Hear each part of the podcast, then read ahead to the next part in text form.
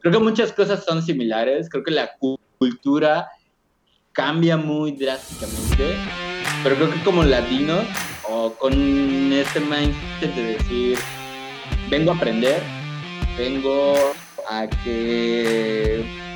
Vaya, este fue el sueño de lo que yo quería, salir de México. Ya estoy afuera de México. Ahora, ¿qué me toca para mantenerme, seguir creciendo laboralmente, personalmente y en mis metas? Creo que eso es algo que, que todavía me mantiene en pie.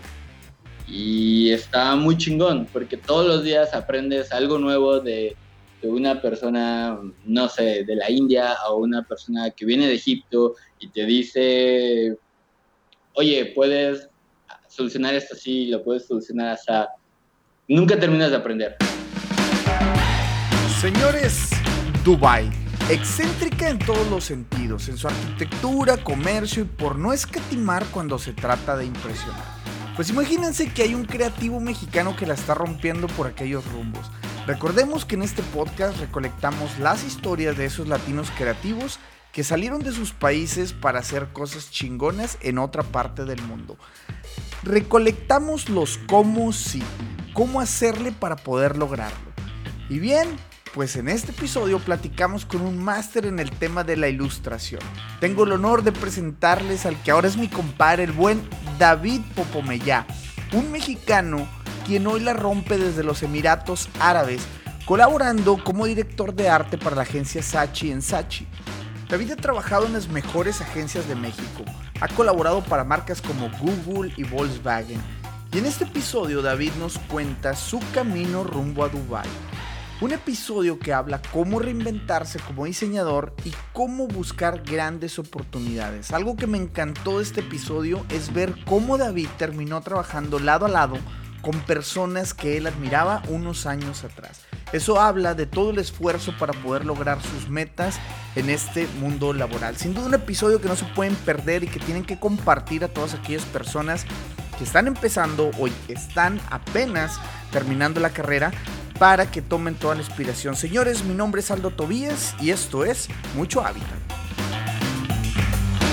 Señores, un episodio más de Mucho Hábitat y bueno, hay que aclararlo y hay que decir las cosas primero. Es la segunda vez que grabamos porque hace unas semanas grabé con mi compadre, ahorita lo van a conocer. Y la neta, había quedado chingón el episodio, una hora veinte por ahí. Pero bueno, el asunto es de que se grabó vía Skype, lo tratamos de bajar, no pude, o al menos no le encontré una buena manera para que el sonido se escuchara bien. Ahorita ya tengo todo como debe ser. Y pues bueno, sin más ni más, estoy con el buen David Popomeyá. Ahora sí ya lo dije de una. ¿Qué onda, David? ¿Cómo estás? Todo chingón, todo chingón. Ya acabando el fin de semana para empezar la chamba el fin de semana, porque luego mi compadre está en Dubai. Entonces es un fin de semana, una semana rara, bueno, rara lo voy a decir para nosotros, pero este, ¿qué onda? Trabajan de domingo a jueves, ¿verdad? Domingo a jueves, güey. Sí, de domingo a jueves y descansamos viernes y sábado. Viernes y sábado. Es, ahí una locura el, el, el poder entender que toda tu vida, 27, 28 años de tu vida, has descansado sábado y domingo y te topas con que, pues no. El domingo tienes que andar bien pilas. Oye, pues bueno, ya, ya lo escucharon, mi compadre está en Dubai, David Pupomilla, este, y bueno, eh, compadre, ¿qué onda? ¿Qué haces en este momento en Dubai? Nada más para, para, para entender y que la gente que empiece a escuchar tu historia, pues de alguna manera sepa qué estás haciendo ahorita en Dubai que uh, yo me dedico al diseño. Actualmente soy director de arte en una agencia pues global, por así decirlo, una firma global se llama Sachi and Sachi. Eh, ahí soy art director slash ilustrador. Y básicamente todo lo que conlleva el art director. Excelente. Y ahorita vamos a platicar qué onda con, con Dubai, con todo lo, todo lo que conlleva estar, va a estar súper interesante. Les digo, ya conozco más o menos yo la historia de David por lo mismo que ya habíamos grabado. Sin embargo, siempre se van a asomar cosas por ahí diferente y todo. Y pues bueno, compadre, todo, toda historia, y ahorita vamos a llegar a la parte de Dubai, a la parte que cómo es la vida allá y, y ese rollo. Pero antes de eso, todo empezó en un punto, ¿no? Y me gustaría que nos platicaras este, ¿cómo empieza tu camino hacia Dubai? ¿Qué te hizo irte? Y, pues bueno, digo, si nos vamos ahora sí que para atrás en la historia, si le ponemos el rewind a la casetera, ¿qué onda? ¿Cómo empieza esta inquietud de, poder salir de México? Porque mi compadre es de México todavía, aparte, eh, me, ando brincando cosas asumiendo que la banda ya sabe, ¿no? sí. ¿De dónde eres? Platícanos, compadre, ¿cómo está la onda? Mira, soy de Tuxtla Gutiérrez, Chiapas, eh, ahí donde las personas creen que todavía no hay electricidad y vivimos en Jaguares. un, un, poco es, cierto, pero, pero, eh, al mismo tiempo creo que eso te genera una inquietud, ¿sabes? Y, y eso es, ese fue mi caso. Cuando decido estudiar diseño, eh, tuve como esta inquietud de querer salir de México a estudiar y como que siempre tuve en la cabeza que me gustaría vivir en, Canadá. Y como que ahí intentando convencer a, mi papá, pues, yo quiero estudiar esto. Eh, pues, ¿Qué onda, no?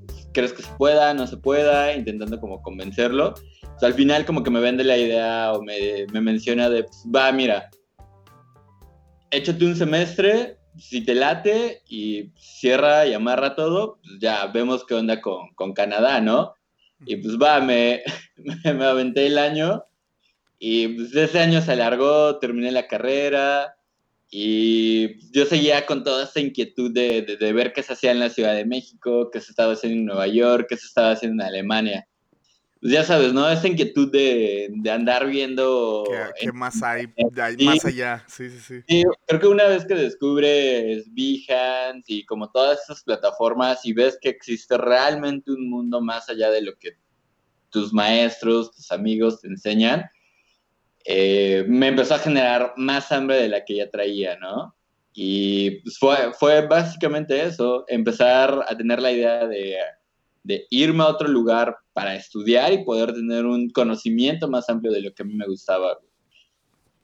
Y te fuiste entonces, compadre, aquí cuando ya, bueno, que empiezas a investigar. Yo creo que es el primer paso de mucha banda que empieza, primero la curiosidad, ¿no? ¿Qué onda? ¿Qué hay más allá? Y empieza a escuchar algún podcast, empieza a seguir una cuenta, un ilustrador, alguien, si me explico, un fotógrafo que no es de tu país o no es de tu zona. Y, y yo creo que a partir de ahí empieza la curiosidad de, eh, qué onda, cómo estará la vida allá, qué, qué rollo con eso.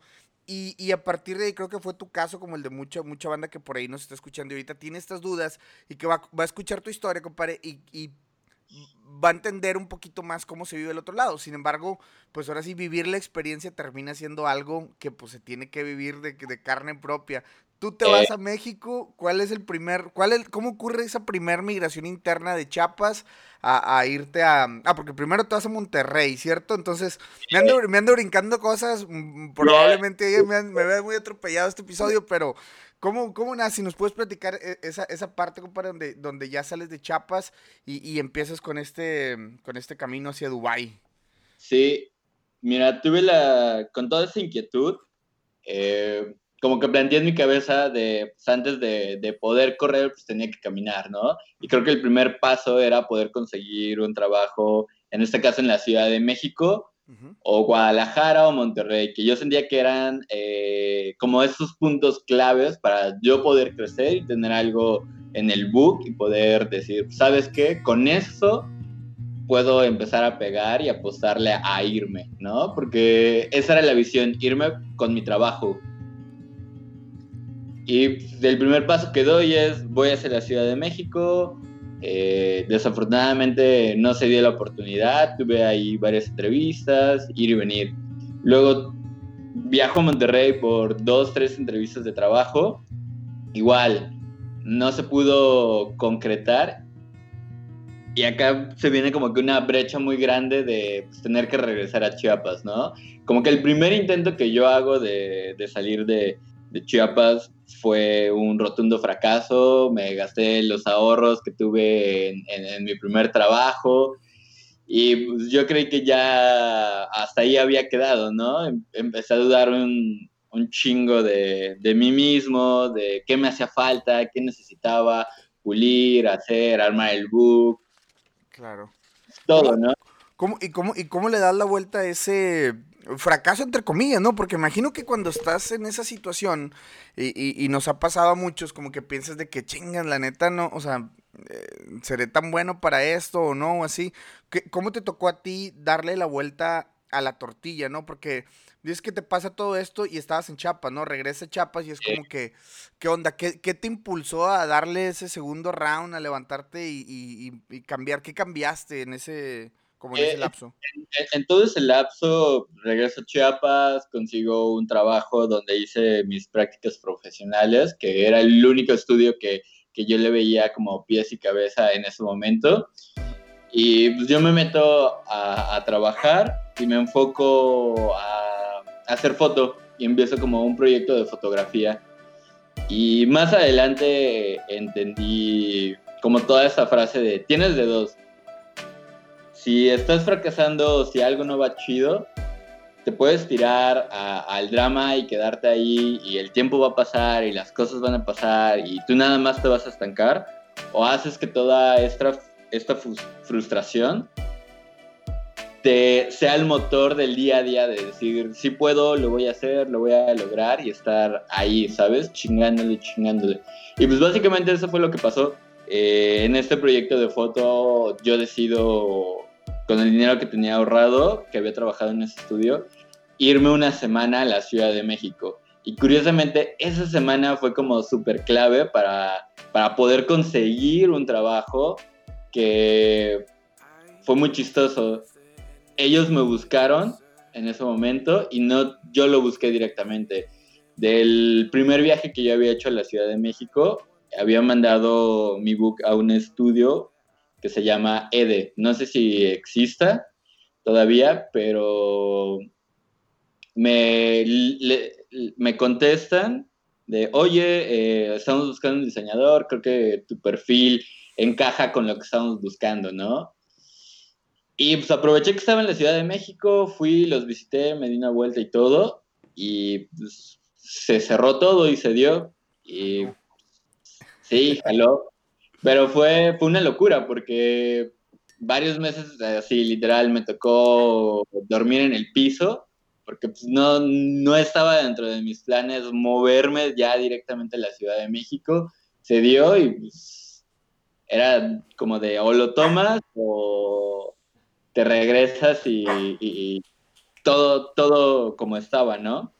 Claro, claro. Sí, son de esas oportunidades que te llegan y eh, yo siempre he creído y por ahí alguna vez alguien me dijo, eh, eh, tu preparación con una oportunidad se cruzan y es lo que mucha gente llama, ay, qué suerte. No, pues, suerte ni madre, o sea, tienes que estar preparado para cuando pase un momento de esos te encuentre y realmente lo tomes. Imagino que eso te pasa, ¿no? O sea, Sí, tal cual, tal cual es eh, la inspiración no va a llegar por sí sola, ¿sabes? Es tú la tienes que estar busque y busque y busque.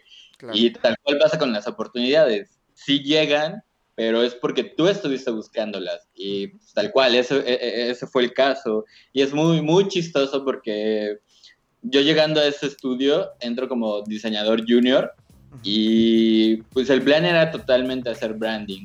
¿No? Yo estaba totalmente enfocado de me gusta cómo, cómo hablan las marcas, cómo funciona esto, etcétera, etcétera.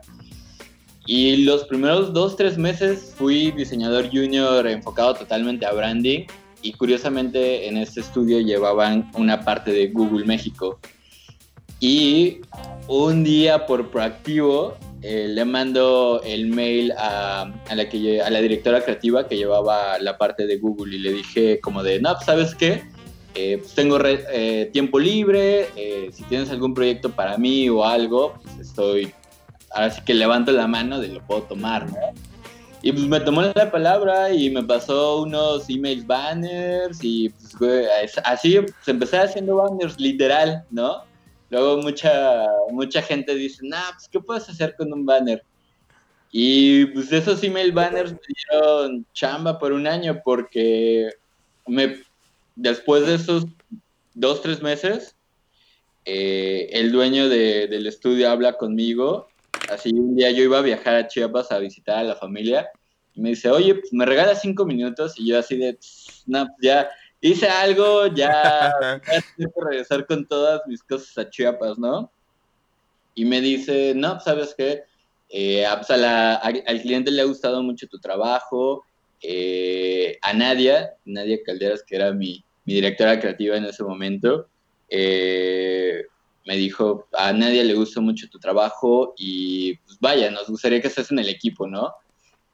Y pues yo tenía, ¿qué? 22 años, 22, 21 años. Y pues buena entrada como de, pues, tienes 21, 22 y vas a, trabajar para, para Google México, ¿no? Pues obviamente pues, mi respuesta fue un rotundo sí. Eh, eh, y fue, fue, fue muy chistoso y ahí una locura al mismo tiempo. Está, está chingón eso que nos cuentas porque, fíjate, o sea, yo a los 21, a los 21 años andaba diseñando lonas, ¿no? Para, para la ferretería de la esquina y esa parte donde, ¿sabes? O sea, eh, es, es, eso que, que, comentamos al principio, ¿no? Buscaste tus oportunidades, eso de levantar la mano, la verdad es de que... Eh, digo, por ejemplo, acá en la agencia de este lado, es tanto el trabajo que luego no te da oportunidad de participar en los proyectos que quieres, sino los que tienes que hacer. Y yo creo que eso le pasa a mucha banda que, que trabaja en agencia, ¿no? Eh, estás tan saturado de cosas que al final de cuentas dejas de hacer algunas otras que realmente te gustan, ¿no? O que o un cliente con el que te gustaría experimentar o tienes algunas ideas y pues bueno, termina, termina quedando por ahí el tip de, levantar la mano y de tratar de agarrar un poquito más, que eso en, ese, en esta ocasión a ti te abrió la puerta. ¿Y qué sigue de ahí, compadre? ¿Cómo, eh, creo que estuviste varios tiempo en esa agencia, luego ya te moviste a otra, ¿cómo, cómo, cómo se pues desenvuelve la historia para, para antes de pasar al tema, al tema ya de de Dubai todo ese mundo este exótico, lo dije en el episodio pasado en la grabación, ese destino es exótico. Pero platícanos, platícanos, ¿qué más?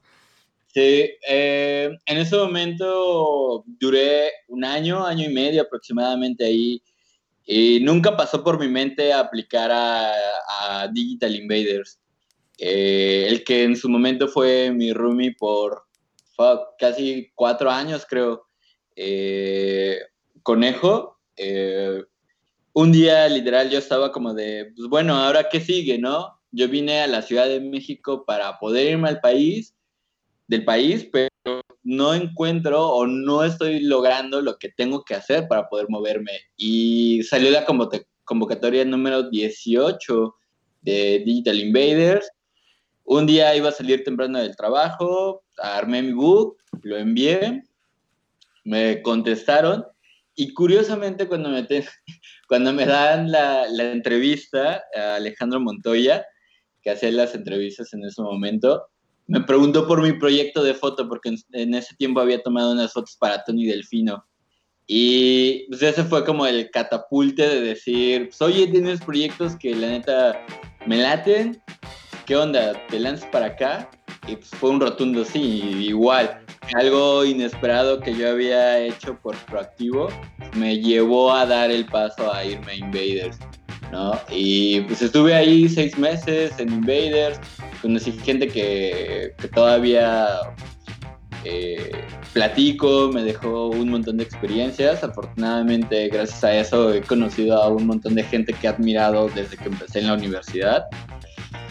Y pues nada, fue una locura después de, Invaders y, todo. Seguía sin poder tener lo necesario para irme del país, ¿no? Y decido, pues bueno, mínimo ya sé cómo funcionan un poco más las cosas, las estructuras. Sentía que estaba invirtiendo en mi aprendizaje para poder decir, tengo que prepararme. Y luego muchas veces lo que te decía hace rato, queremos correr sin antes haber aprendido a caminar, ¿no? Y pues decido regresar a México. Eh, vuelvo a migrar del norte del país al centro del país. Eh, estuve trabajando en Ogilvy. En Ogilvy creo que fue mi escuela de darme cuenta que era lo que yo quería y que era lo que no quería. Y pues, me di cuenta totalmente que Ogilvy no era lo que yo quería y volví como a frustrarme demasiado, ¿no? Y empecé literal a, ver mi timeline en Facebook y me acuerdo que en una de nuestras clases de, Digital Invaders nos habían dicho, nos habían mencionado sobre el content que generaba Volkswagen. Y me entró esa curiosidad de saber, bueno, ¿y quién lleva Volkswagen? ¿Qué agencia, qué estudio está haciendo cosas para Volkswagen? Y encuentro que la llevaba residencia en ese momento, todavía la siguen llevando creo, y igual, por proactivo un día me decido alzar la mano y mandarles un mail y decirles, ¿saben qué? Me gusta lo que están haciendo, me gustaría trabajar con ustedes, etcétera, etcétera, y mandé mi portafolio. Curiosamente, ellos no tenían ninguna oferta de trabajo disponible, ellos no tenían nada ni en Facebook, ni en LinkedIn, ni nada. Me responden y me dicen, ¿sabes qué? Nos gusta lo que tienes. Eh, ¿Qué te parece si vienes un día a la entrevista, no? A platicar. Eh, fui y me, me entrevistó en su momento Sergio, que luego conocí que era el dueño, uno de los dueños de la agencia. Y pues nada, entré, entré a trabajar ahí y pues fue literal toda mi escuela, toda, toda, toda. Creo que todo lo que había aprendido en la universidad y todas esas herramientas que me dio Invaders, las reinventé estando en residencia tuve un montón de gente con la que trabajé que admiro hasta hoy en día. mi, mi, mi, maestro o mi escuela, por así llamarlo, es Rafa Hu, que es, o sea, si no lo conocen, es una persona que neta, de ahí métense a, a Instagram, Behance o googleenlo. Es una persona así muy cabrona.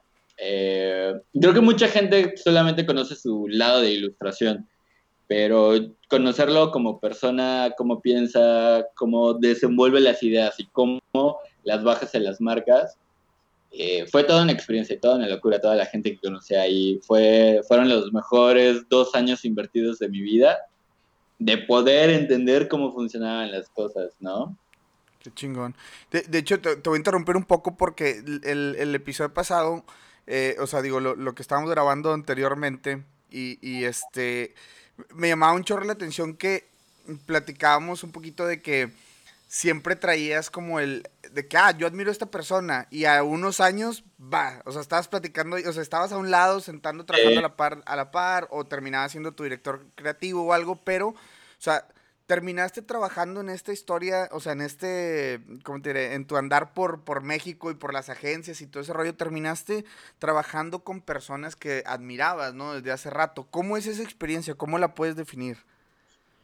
Creo que mm, nunca, nunca, nunca estuvo en mi cabeza llegar a trabajar con esas personas. Creo que eh, este ideal en mi cabeza nunca ha sucedido pero siempre fue como admirar el trabajo de los demás, ¿no? Claro. Yo estaba en la universidad y veía un Sketch or Die, que fue la primera vez que yo me enteré que existía un Digital Invaders y eh, empezó a aparecer un gran chamaco y empezó a aparecer un golpe a visa en Cancún y pues empiezo como que a llenarme de toda esta escuela y afortunadamente el, el mágico e inmenso internet que está como al alcance de todos y nos facilita muchas cosas eh, empiezo como a ver un montón de cosas. Eh, afortunadamente, como bien lo mencionas, eh, pues en su momento yo admiraba en la universidad a un Rafa Hu. Cuando estuve en un Digital Invaders, admiraba a un El Santa Satán. Y cuando estuve en residencia, pues fue mi director de arte, ¿no? Y pues hoy en día es un amigo de, aunque sea una vez por semana, de, eh, ¿cómo estás? ¿En qué estás chambeando? Y qué es y aquello.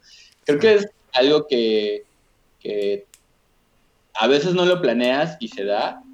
Y lo, como bien lo comentábamos en, el episodio pasado, lo único que tienes que hacer es enfocarte en lo que realmente quieres y trabajar, trabajar sobre de ello. Y creo que la misma situación te va llevando, ¿sabes? Y te va poniendo en el lugar indicado, con la gente indicada. Y cuando te vienes a dar cuenta, pues, no sé, estás con una persona que tú admirabas y intentas aprender todo, ¿sabes? Y al menos en mi caso fue de, cuando me tocó trabajar con esas personas es, yo no sé nada, vengo a aprender, ¿sabes? Literalmente enséñame, porque muchas veces tenemos, no sé, la actitud cuando salimos de la universidad de, ah, pues es que mi maestro no enseñaba bien y y que yo veo que eso está mejor y que aquello y demás. Pero ya en la vida real, cuando te enfrentas con problemas reales o una campaña y te das cuenta que tienes que reaprender todo esto y que tienes personas que saben cómo funciona y que extra los admiras, empiezas a, hacer como una esponja y absorber, ¿sabes? Claro. afortunadamente he tenido esa oportunidad y creo que es de las cosas que, que más disfruto, poder ah, trabajar con personas que admiro y que en su momento han sido mi, mi máximo, ¿sabes?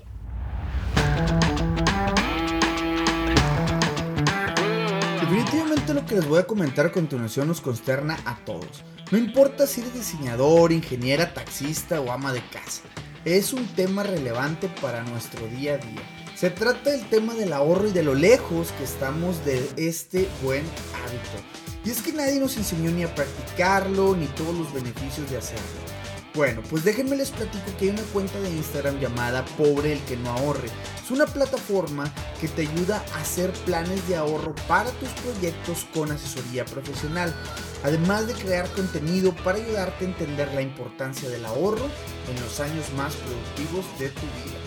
Si quieres una asesoría sin costo, solo tienes que contactarlos por Instagram enviándoles un DM y mencionándoles que escuchaste esto en Mucho Hábitat para que de esta manera puedas recibir una asesoría personalizada sin costo alguno. Así que ya lo sabes, visita Pobre el que no ahorre, todo separado por puntos y contáctalos. Y yo creo que, digo, tú mencionaste la palabra, yo la noté antes de que la dijeras y, el tema de reinventarse, ¿no? O sea, esa parte reinventarse y, y entender que lo que sabes hasta ahorita puede mejorar cuando te acercas a tal o cual persona. Y yo creo que mucho del error que cometemos es como quedarte como, ah, pues aquí, aquí, o sea, hasta aquí estoy, yo soy ya don chingón en tal cosa, en tal estilo de ilustración o cualquier cosa, y quedarte en esa, en esa, en ese pedazo pues realmente va a desacelerar todo lo que puedas aprender este, más adelante, ¿no? Y con todo este tema de, que, bueno, de la gente que ibas conociendo y todo, llega este contacto que al final te termina pasando el, dato para, para irte a Dubai. No sé si ya llegamos a esa parte o, o, empezamos a platicar un poquito el tema ya cuando este por medio también de tu proyecto de foto, que es una de las cosas que también de proactividad, alguien te invita, ¿no? Ya te dice, oye, pues aplica, ¿qué onda? ¿Cómo, cómo está esa, esa parte? Si nos puedes platicar. Sí, mira, eh, yo no sabía hasta dónde me iba a llevar el haber empezado a un proyecto que, que hoy en día ya no está en ninguna plataforma. Creo que todavía lo puedes encontrar en unas fotos en Tumblr, pero...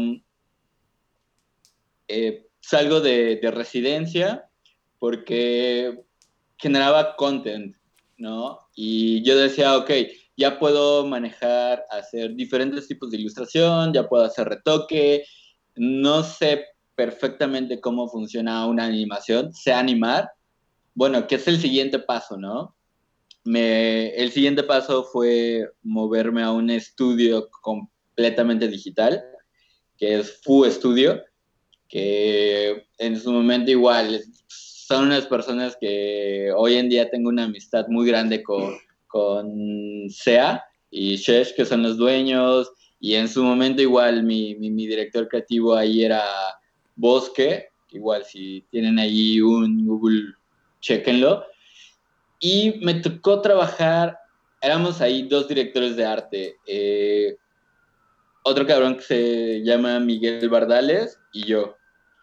Y era muy curioso porque esta persona o este contacto que me habla y me dice, ¿te quieres venir para acá? Fue la misma que le sirvió a, en su momento pues, a Bardales, porque Bardales ya había estado en Dubái.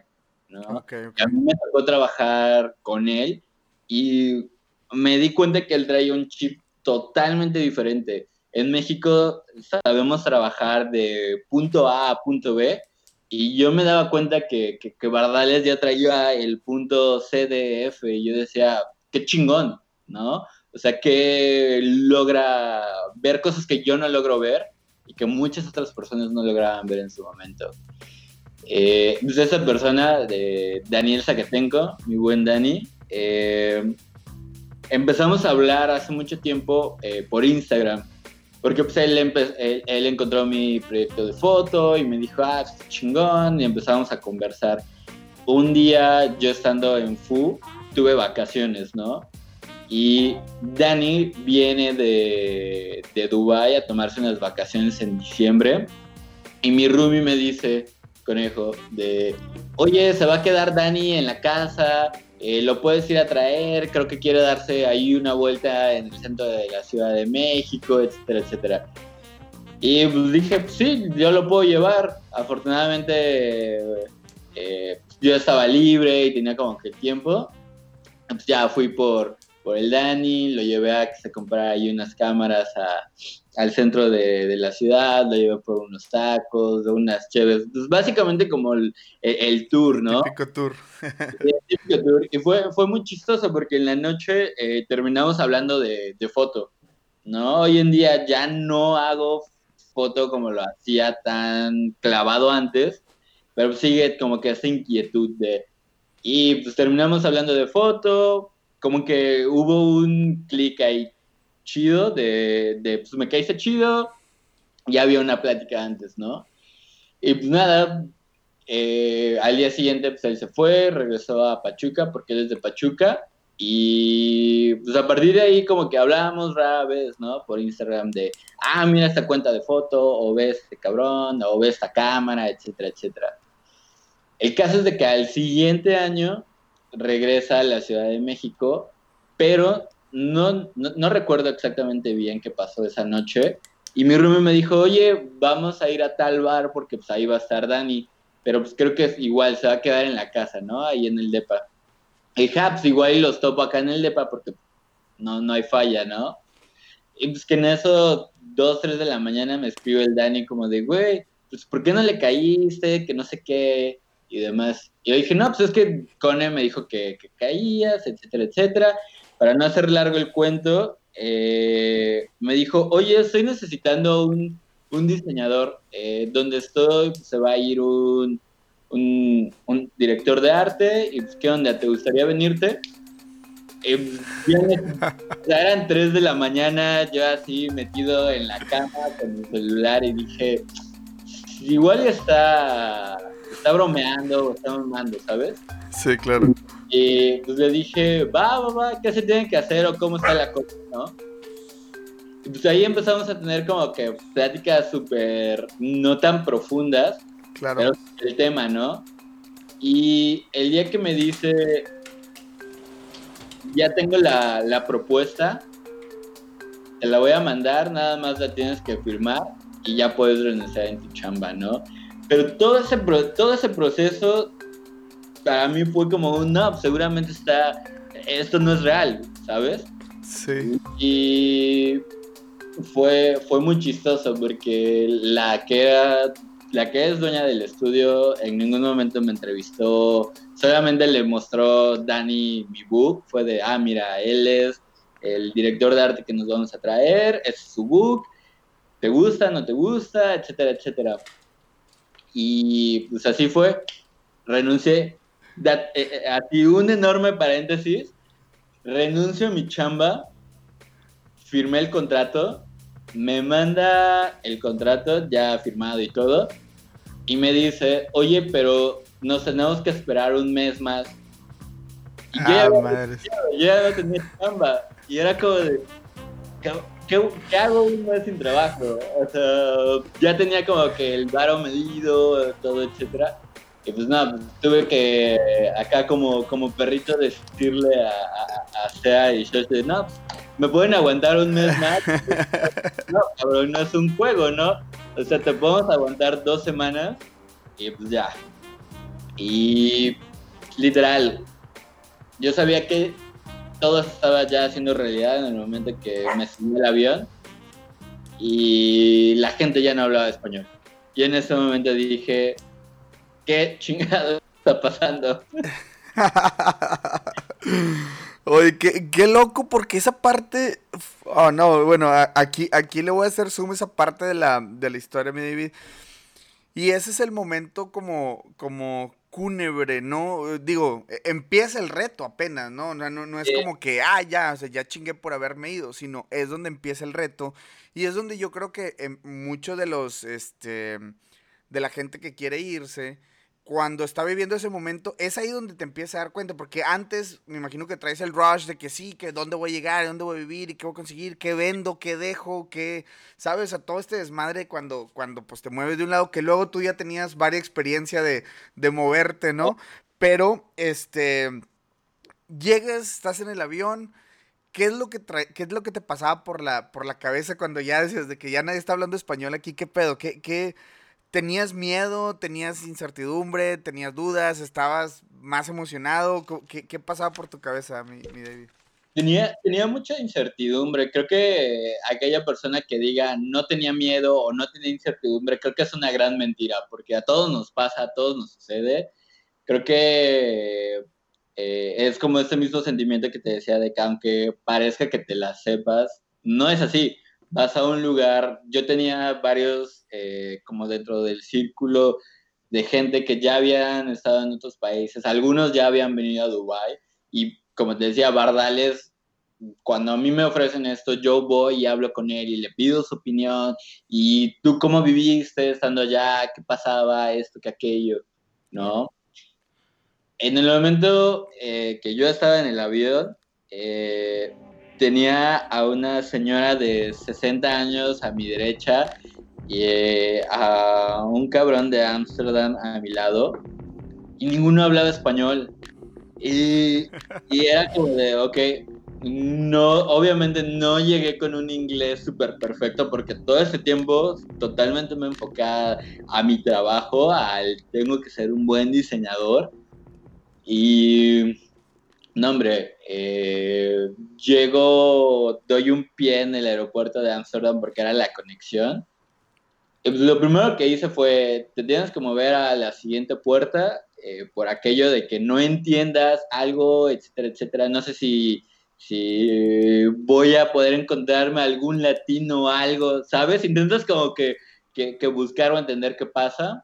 Afortunadamente todo fue bien. Eh, me, el transbordo salió bien, sin ningún problema, pero creo, creo que el shock total fue cuando llego al aeropuerto acá en Dubai y, empiezo a ver todo a mi alrededor, porque acá todo lo encuentras en árabe y en inglés, ¿no? Y es, es una locura. Al, al, ser Dubai un lugar muy turístico, encuentras personas de diferentes partes del mundo y el acento que tienen al hablar inglés es muy drástico, o sea, es muy diferente de una persona rusa a una persona de la India a un latino. Y creo, creo, que eso no te lo dicen mucho, no, no, creo que, o no he escuchado a alguien que te lo mencione, pero acá es algo muy común de decir, ¿sabes qué? Tengo un problema con este acento, ¿no? Y a mí me pasó, llego al aeropuerto, recojo mis maletas, voy a, la parte de, los taxis y no lograba entender bien lo que me decían por el acento, pero me subo al taxi y pues, así directo al hotel. Y en taxi, yo llegué acá a 3 de la mañana y totalmente una avenida, edificios grandes, nunca había visto algo así en mi vida, de todo el tiempo que viví en la Ciudad de México. Y pues, tienes reforma, no, para nada es un, un o insurgentes. Y pues nada, creo que a partir de ahí empezó mi cabeza a funcionar de, ok, esto ya está pasando de verdad, ya lo estás viviendo, ¿sabes? Qué loco. Y me, platicabas también, Dani fue por ti, te llevó ese mismo día a la agencia o algo así, ¿no? Recuerdo que, nos platicabas que fue, como que emputiza todo, ¿no? Eh, fue muy curioso porque no fue por mí al aeropuerto, me vio en, el hotel. Y me llego a las 3 de la mañana, eh, logramos hacer el check-in alrededor de las 4. Porque no sé qué problema hubo en, en el hotel con el pago y demás porque para esto la empresa que me trajo a trabajar cubrieron mi vuelo y cubrieron el hotel. Ok, ok. Y creo que eso es como así súper chingón porque te, me dieron dos semanas Y en esas dos semanas tienes como que ese colchón para buscar un lugar en donde vivir. Ok. Pero me, Dani me comenta de, no, pues sabes que eh, pues, la dueña te quiere conocer y pues, mañana vamos a, a, la chamba. Mi contrato decía que yo empezaba a trabajar el domingo de la siguiente semana. Yo llegué un miércoles en la madrugada para amanecer jueves. Y pues nada, el siguiente día me toca, me toca ir al estudio y es otro shock totalmente cultural porque llego al estudio y la dueña es de, eh, de Egipto. La, otros dos diseñadores, una es de Irán, eh, otro es de la India, eh, pues Dani, que es de, de, México, una colombiana y un chico de programación que es de Filipinas. Y multicultural, todo yo trayendo un inglés súper pocho básico y literal, todo este shock, shock, eh, pues muy rápido. Y intentar como manejar eso, pues creo que cualquier mexicano o latino se las ingenia, ¿sabes? Y pues nada, fue lo que, lo que me tocó hacer, del, del decir, sé trabajar, sé hacer mi jale, bueno, ahora me tengo que enfocar a poder eh, entender la cultura, poder entender el idioma, adaptarme a, los acentos del inglés de las personas de este lado del mundo y se empezó a cambiar todo ahí. Oye, eso, eso, está, eso me, le voy a dar un zoom otra vez aquí a la historia porque neta que lo que acabas de decir es bien importante, ¿no? O sea, tus habilidades y todo, o sea, todo lo que sabías en cuanto a diseño te llevaron a ese punto, pero a partir de ese punto te tocaba aprender otras otros skills, otras, otro set de habilidades para poder sobresalir y seguirle dando, ¿no? O sea, no es como, ah, pues ya ellos me contrataron, digo, lo voy a comparar un poquito, un poco ahí con el tema de los futbolistas, ¿no? Oye, eh. pues te traes a Ronaldo, no sé, del Madrid al Juventus, o sea, a lo mejor ya mi comparación no tiene que ver, pero lo que voy es de que te, te traen por algo que sabes hacer, por algo que lo sabes hacer muy bien, por algo que quieren, este, pero pues cuando estás ahí, creo que eh, a nivel diseño, digo, hacía la comparación con el futbolista por lo mismo de que, pues como que te traigo para que metas goles, es lo que sabes hacer, pues mete goles, pero termina ese proceso. Uno, adaptación, y lo segundo es, sí adaptarte, pero luego seguir aprendiendo otro tipo de skills que, que no son necesariamente...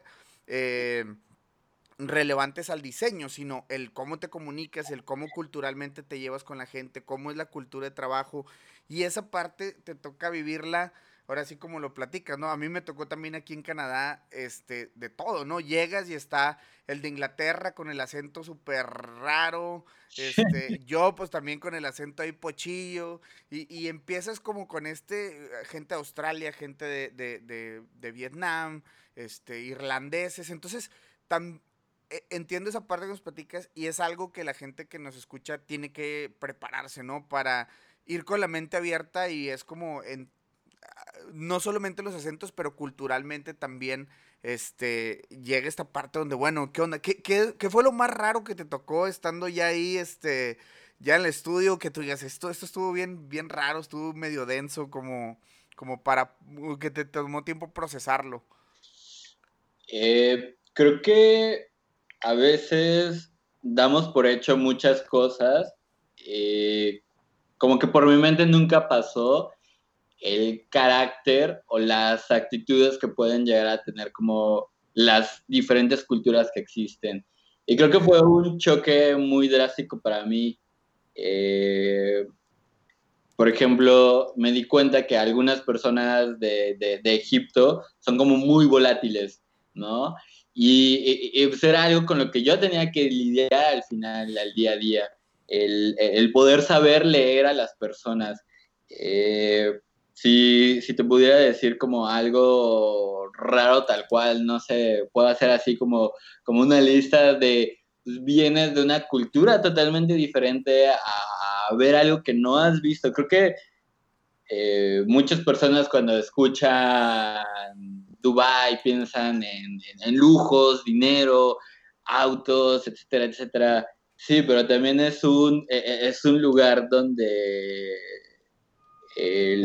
la cultura musulmán o e, esta parte de, de Alá está muy marcada, ¿sabes? Y desde el simple hecho de la ropa, la primera vez que me tocó ver a alguien con un, con un hijab, para mí fue como, ok, ya había visto fotos de eso, pero ya convivir con eso todos los días, creo que se te olvida en dónde estás hasta el momento que tienes que salir a, a comprar algo, a no sé, a un mall o vas al cine y, y, empiezas a ver como todo esto.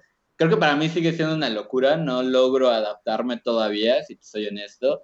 Eh, creo que esa es una de las cosas. Eh, otra, creo que eh, es muy, creo que eh, en Estados Unidos puedes encontrar, o no sé, en el lado del gabacho, como que otra clase de comida que ahí puedes ir metiendo como a la comida mexicana, ¿sabes?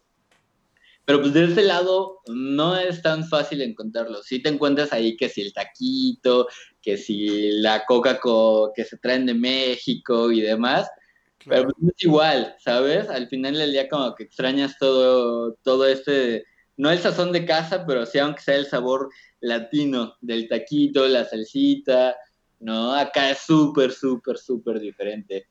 Eh, y pues vaya, al nivel laboral, en México me tocó trabajar con, con, personas que tienen un proceso totalmente diferente.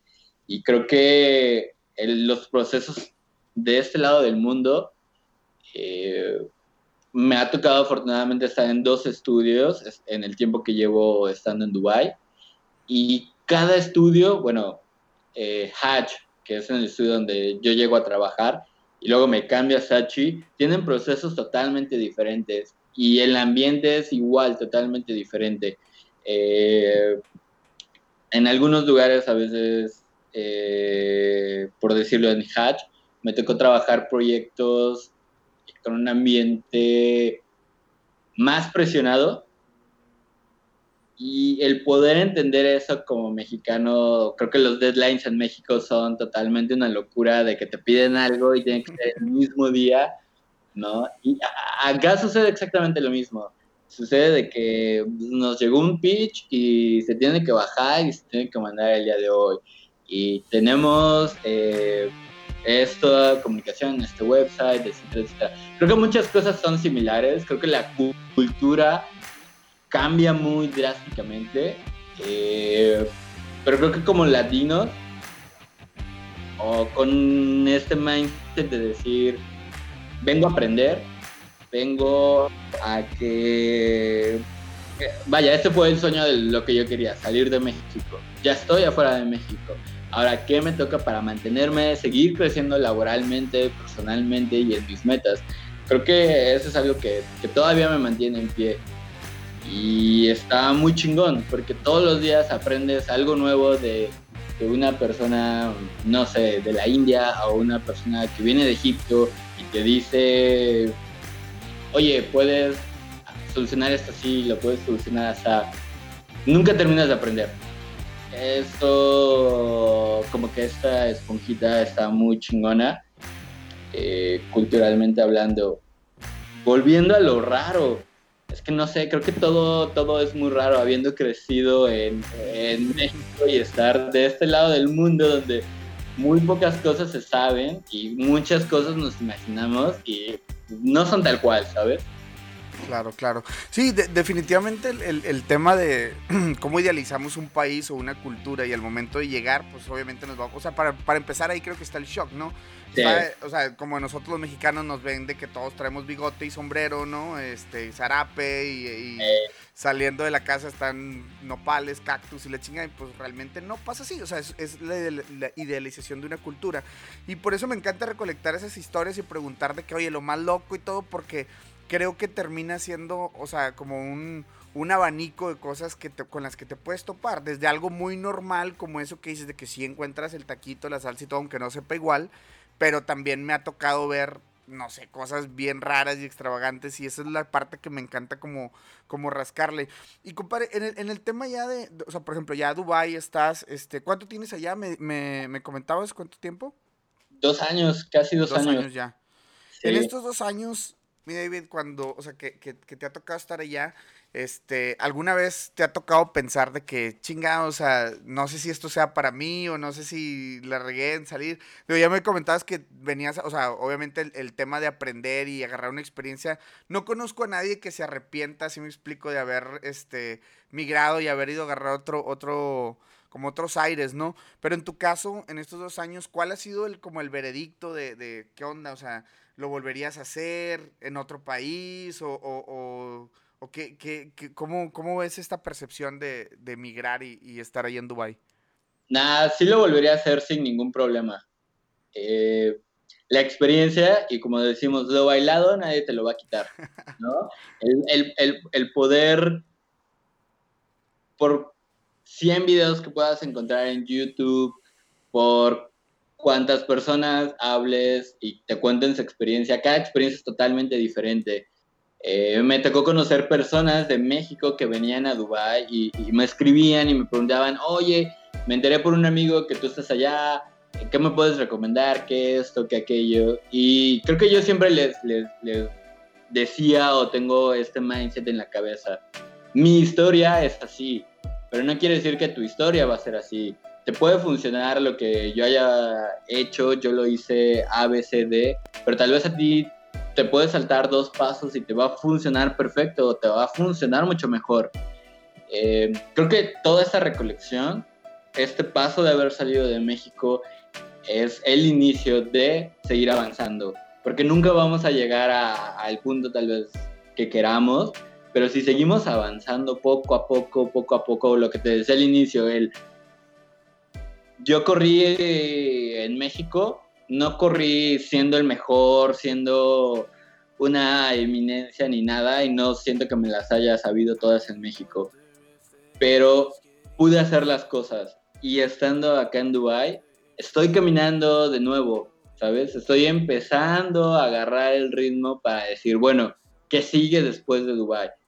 Y sin ningún problema lo volvería a hacer. Creo que, como dices, nadie se arrepiente de haberse ido de haber salido del país. Y vaya, si te arrepientes, no te gusta, como he escuchado de que a la banda luego le da el jamaicón, que yo no sabía que era el jamaicón hasta que llegué acá y me topé a, otros mexas, me dicen, no, me dio el jamaicón. Paréntesis, es el extrañar la comida. Era un futbolista, no sé si por ahí sepan la historia, si no, googleenla. Y pues nada, ¿qué pasa? Te da el jamaicón y pues te regresas, ¿no? Creo que es lo peor que puede pasar. Eh, me tocó el, vivir esta migración y el volver, el, regresar a casa. Y sí te da un bajón, pero no quiere decir que es el final del mundo o el final de tu carrera o el ya me quedé aquí, ¿no? Es, puedes seguir avanzando, puedes seguir haciendo las cosas y eso te va a llevar a algo. A mí me llevó al poder trabajar con personas que admiraba en su momento, a que hoy en día son mis compas y mis amigos y les escribo y que hoy estoy del otro lado del mundo aprendiendo otras cosas totalmente diferentes y aprendiendo de otras culturas. Y creo que esa experiencia mm, la volvería a vivir sin ningún problema. Excelente. Me acabas de dar por ahí el teaser del, episodio, compadre, cuando mencionas esto de... Eh, digo, lo menciono también porque yo lo... La idea de este podcast sale justo por eso que mencionaste, ¿no? Mi historia es así, pero no significa que tenga que ser igual para todos. Y a mí me pasa que eh, hace un par de años eh, me invitan a una conferencia a, mi universidad y después de dar la plática de cómo es ejercer en el extranjero, etcétera, etcétera, eh, por ahí hay unos chicos que me empiezan a preguntar, hey, ¿cómo lo hiciste? ¿Cómo le hago? ¿Qué tengo que hacer? Y de que, bueno, yo te puedo platicar mi historia, pero no significa que te vaya a resultar si lo haces tal cual, ¿no? Entonces, hay personajes en nuestras historias, en el caso tuyo, el Cone, este, e, el buen Dani, ¿sabes? O sea, tu proyecto de foto, empieza a ver personajes que empiezas como a, a, conectar y más trabajo, más dedicación, más reinventarse y terminas, terminas, terminan sucediendo. Es una fórmula, pues. Estás echando cosas a la licuadora y al final, pues te sale algún resultado. Pero creo que lo importante es tener, o sea, hacerlo, pues, empezarle a echarle a la licuadora ingredientes, ¿no? Para que pueda salir sabrosa la salsa. Digo, ya, ya hablando de comida, yo me. Sí. Dime, dime, dime, perdón, te interrumpo. Totalmente. Al final del día, todo este viaje empezó por un proyecto de foto que yo empecé en Chiapas. Me abrió muchas puertas, me abrió la, la oportunidad de migrar a México, migrar al norte y tener los contactos para poder llegar acá. Hoy en día no ejerzo la foto tal cual, eh, ejerzo totalmente dirección de arte, ilustración, ¿no? Y en, todo, en todo este camino nunca pasó por mi cabeza, quiero dedicarme a la ilustración y voy a estar siendo director de arte eh, en Sachi Sachi Dubai con una persona de Brasil, una persona de Pakistán y una persona de Italia. Nunca pasa por tu cabeza eso. Al final del día es, yo quiero, mi sueño es salir de México, mi sueño es ver hasta dónde me puedo llevar lo que yo hago. Y no necesariamente te, te va a llevar tal vez tu trabajo de oficina. En, en mi caso no fue así. En mi caso fue llegar del trabajo de la oficina a chingarle horas extra, a hacer el trabajo personal. No, ningún, creo que ningún proyecto eh, en mi portafolio que yo haya hecho en las agencias o en todos esos estudios que yo he trabajado me llevó a donde estoy hoy en día. Me llevó el, el, como dices, el poner un poquito de esto, un poquito de aquello y un poquito de acá. Y pues, el esfuerzo, como decíamos al inicio, nada, no te va a llegar la oportunidad. Si la oportunidad está ahí es porque tú avanzaste 10 pasos y la oportunidad te estaba esperando en esos 10 pasos. Algunos es dos, algunos es 20, pero solamente es caminarlo.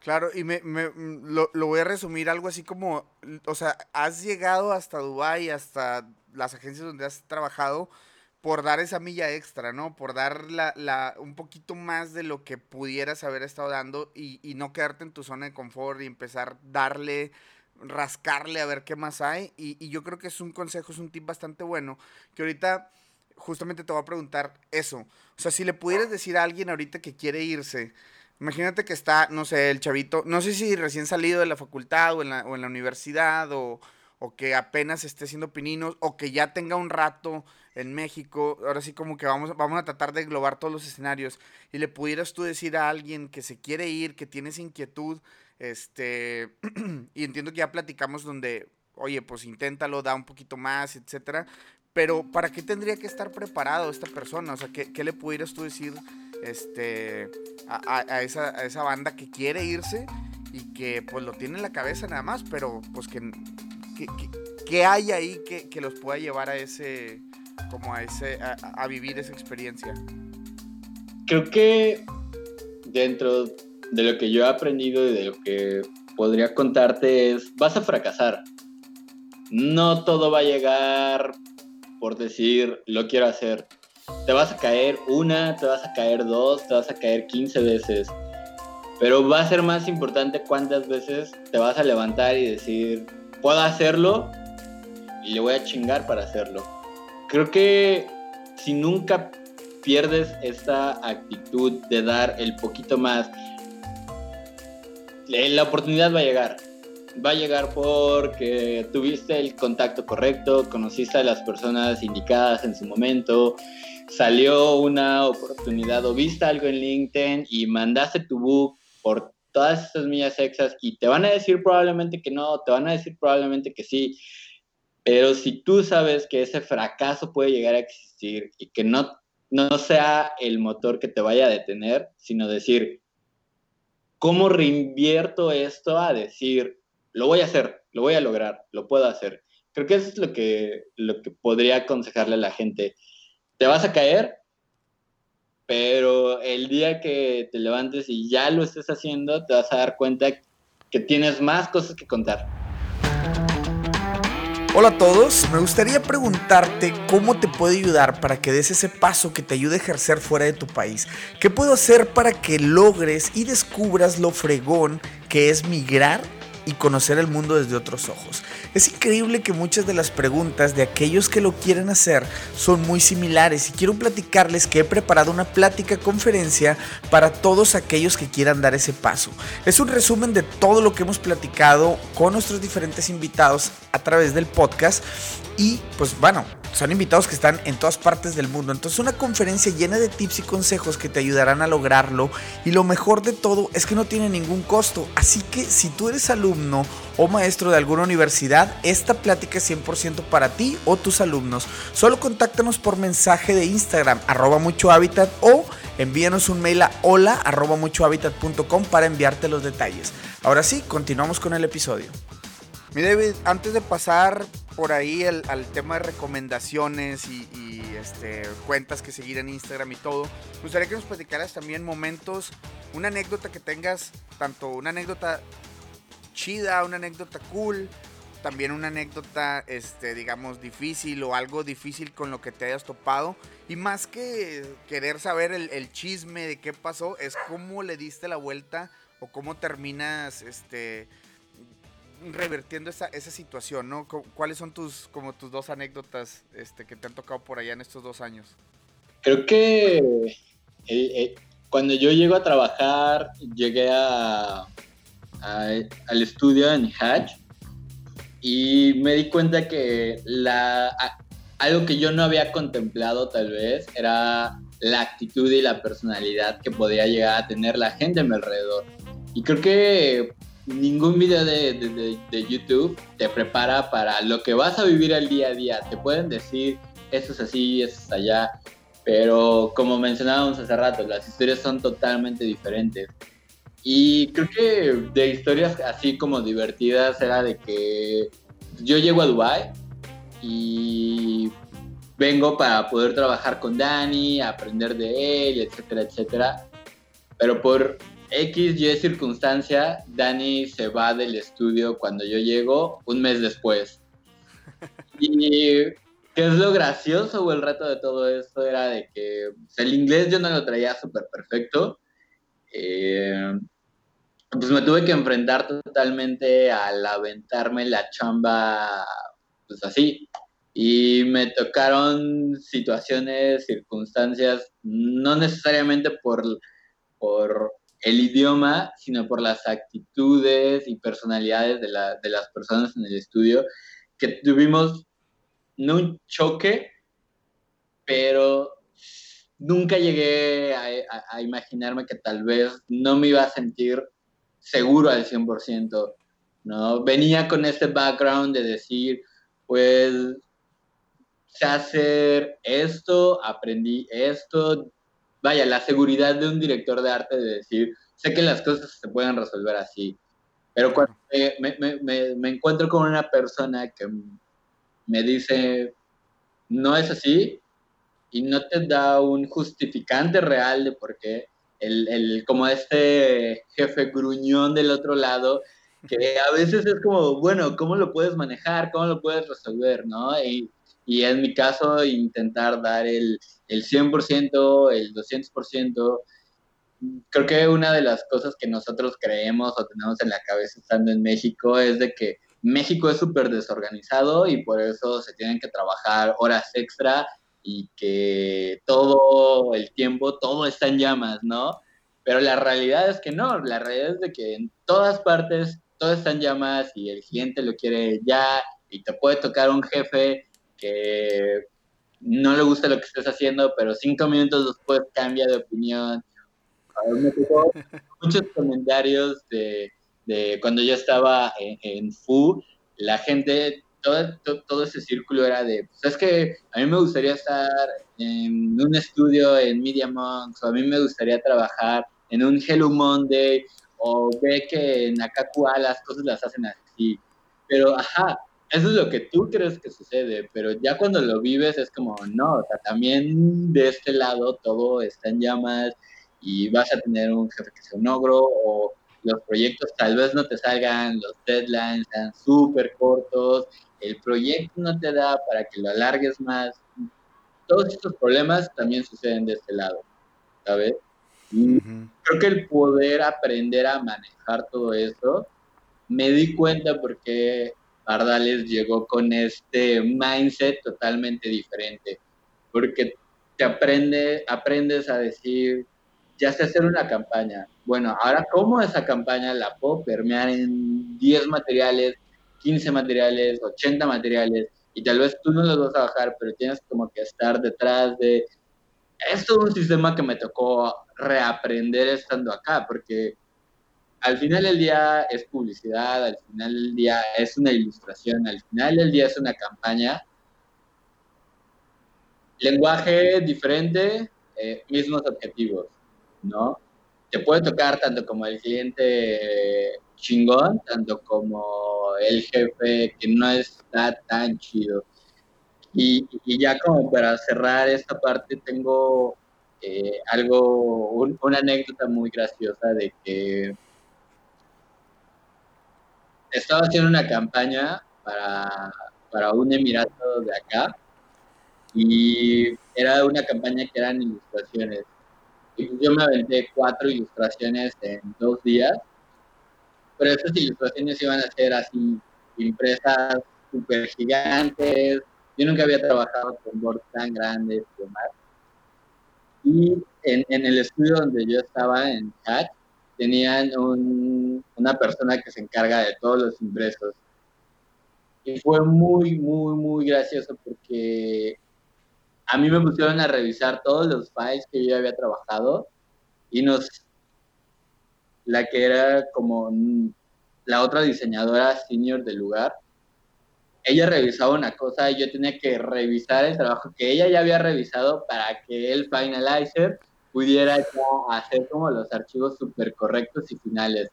Porque ustedes lo iban a ver un montón de personas y eh, este evento lo hace la princesa de, del Sheikh acá, que es así una persona súper importante y todo tenía que salir súper así, súper sin ningún error, impecable.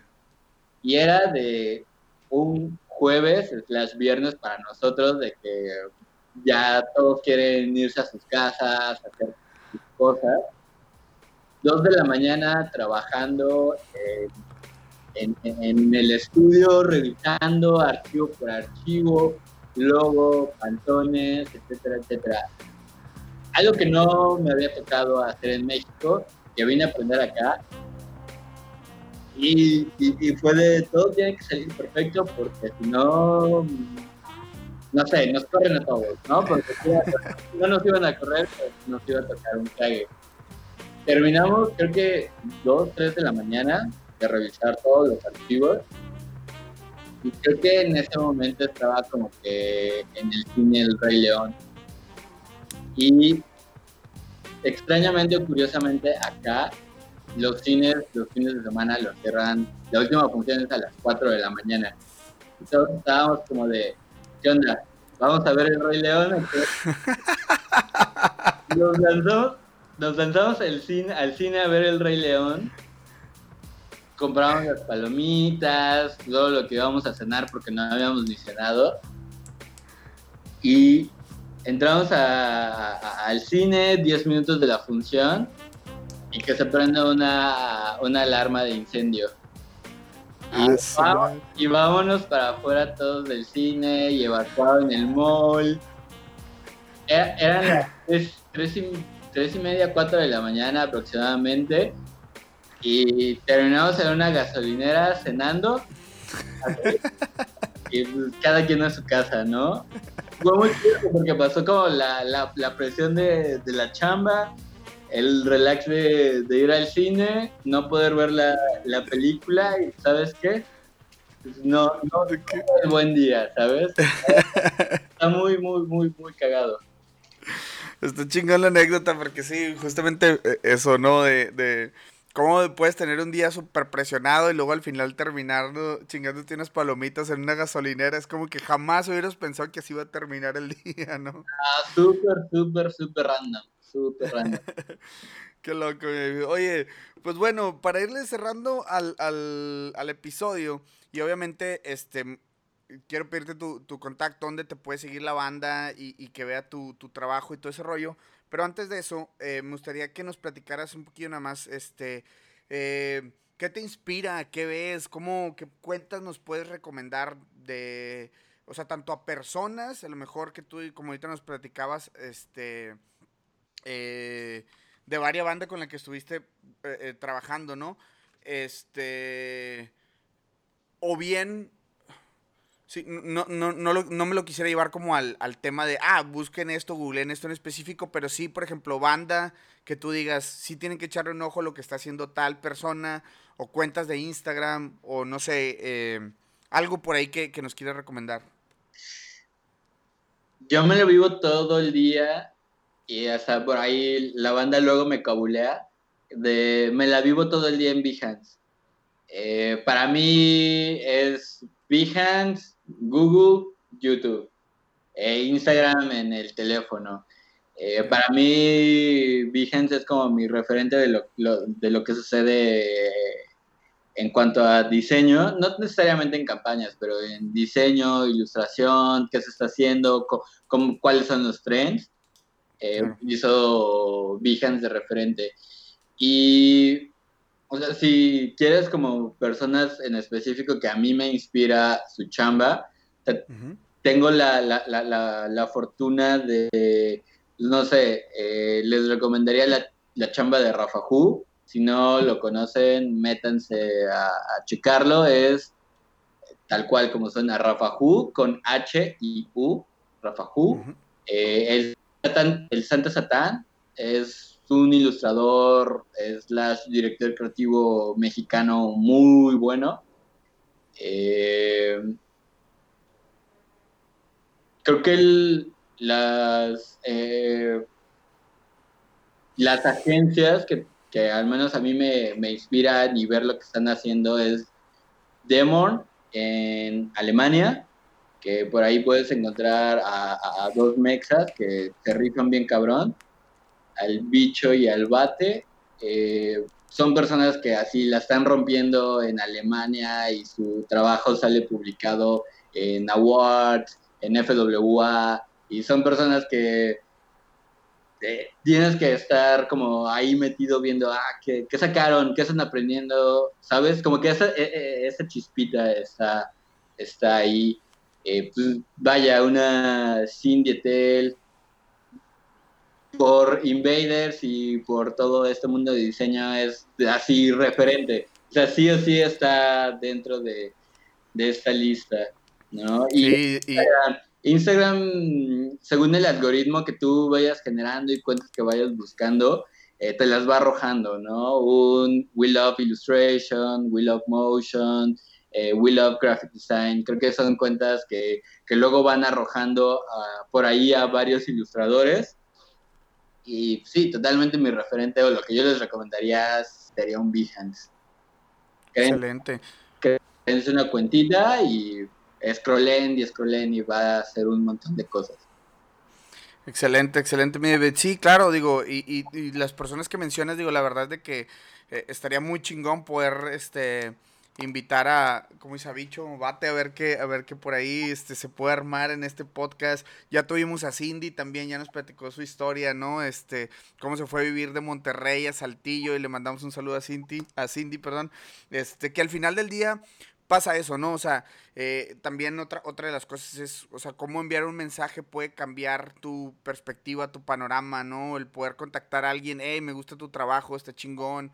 Este, tirar buen, buen, buena vibra, ¿sabes? O sea, yo creo que ahí también hay muchas cosas que, que pueden pasar y, y, hacerlo pues de aneta, ¿no? No nada más por querer sacar una tajada de alguien o, ¿sabes? O sea... Creo, creo que hoy en día la, las redes sociales nos, o sea, literal, eh, creo que alguna vez lo vi en una campaña o algo por decirle que decía, estás a un clic, ¿no? Claro. Por ahí un compa me decía de, estás a cinco o a tres personas de un Kendrick Lamar, ¿sabes? Del compa de un compa de un compa, topa Kendrick Lamar, ¿no?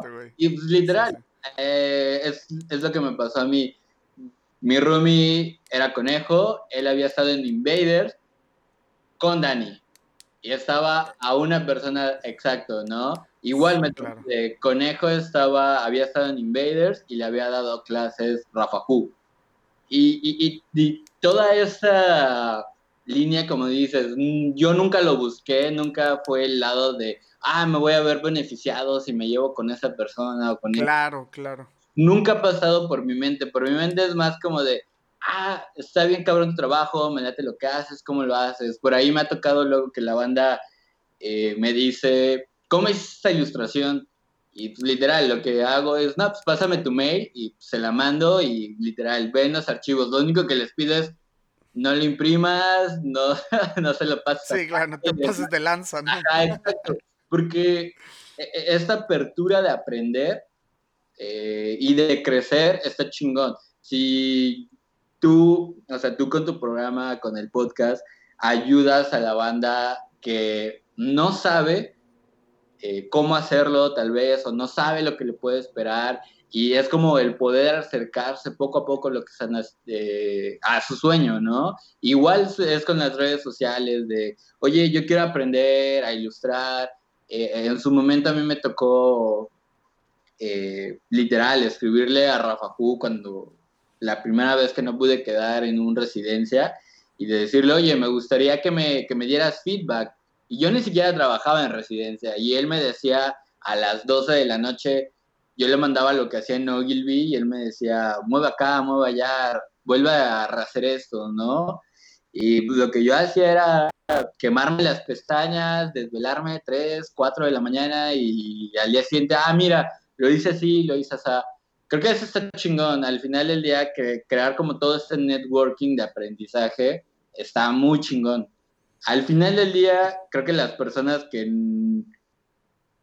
no lo intentan es por miedo y lo, lo, llego a entender. Pero el, consejo, lo que les podría decir a esta bandita es, el no de ley ya lo tienes. Lo que vas a buscar es el, dar el paso y que las cosas sucedan. El no por ley lo hagas. Si no lo haces, ya tienes el no. Y si lo haces, y te dicen el no, pues estás en el mismo lugar, no pierdes absolutamente nada. Y creo que eso está chingón. Claro, y, incluso te puedes topar con el cómo sí. O sea, el no ya lo tienes, o sea, el no hacerlo ya lo tienes, pero al momento de, tocar puertas y tratar, te puedes encontrar con el cómo sí. Ya dependerá de ti si terminas haciéndolo para poder hacer lo que suceda. Si realmente lo quieres, pues va, ahora sí que va a tener, va, va a terminar pasando, ¿no?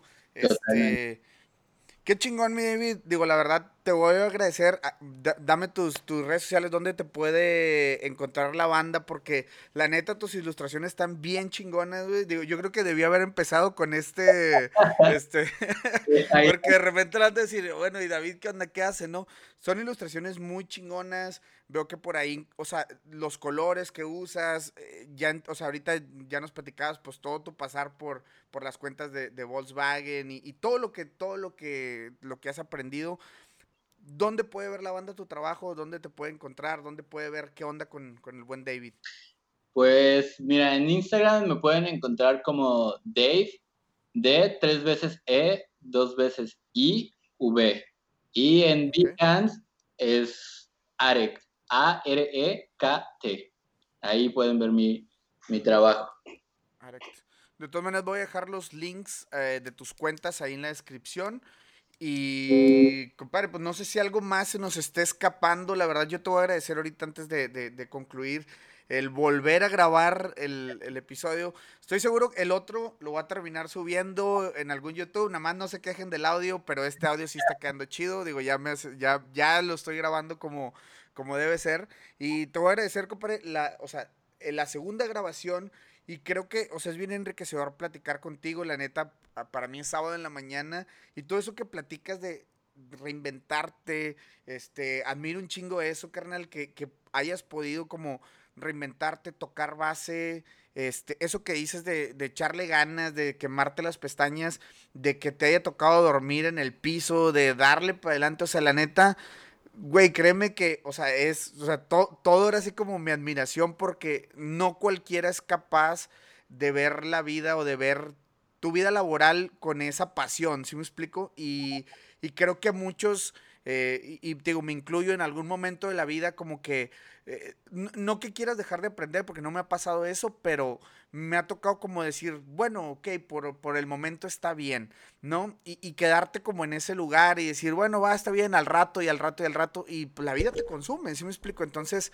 eh, ha sido bien enriquecedor poder platicar contigo, este, mi David, agradeciéndote de nuevo el tiempo y este, estoy seguro que, que vamos a tener más de David por acá en Mucho Hábitat, vamos a estar sacando unos quotes de lo que, de lo que ahí nos platicaste y la neta, este, a toda la banda que, que escucha este episodio, la verdad es de que compartan, compartan el buen David, la verdad, este, la experiencia que nos ha dejado por acá es bastante enriquecedora, entonces, pues no sé si hay algo más que agregar de tu parte, compadre. Eh, no, pues muchas gracias por la, por la chance de estar acá, de que me hayas invitado. Creo que lo que le podría decir a la bandita es algo que a mí alguna vez me, me, dijo mi, director de arte y creo que lo, lo absorbí totalmente. En la vida, cuando te pasan cosas malas y te sientes mal, pues tienes de dos.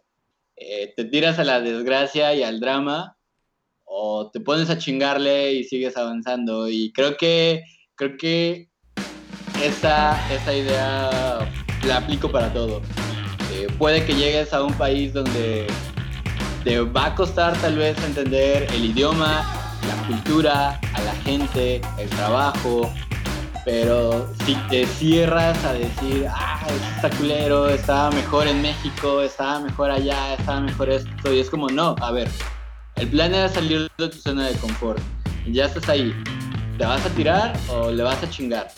Y no hay de otra más de pues, a chingarle. Creo que eso es lo que le podría decir a la bandita.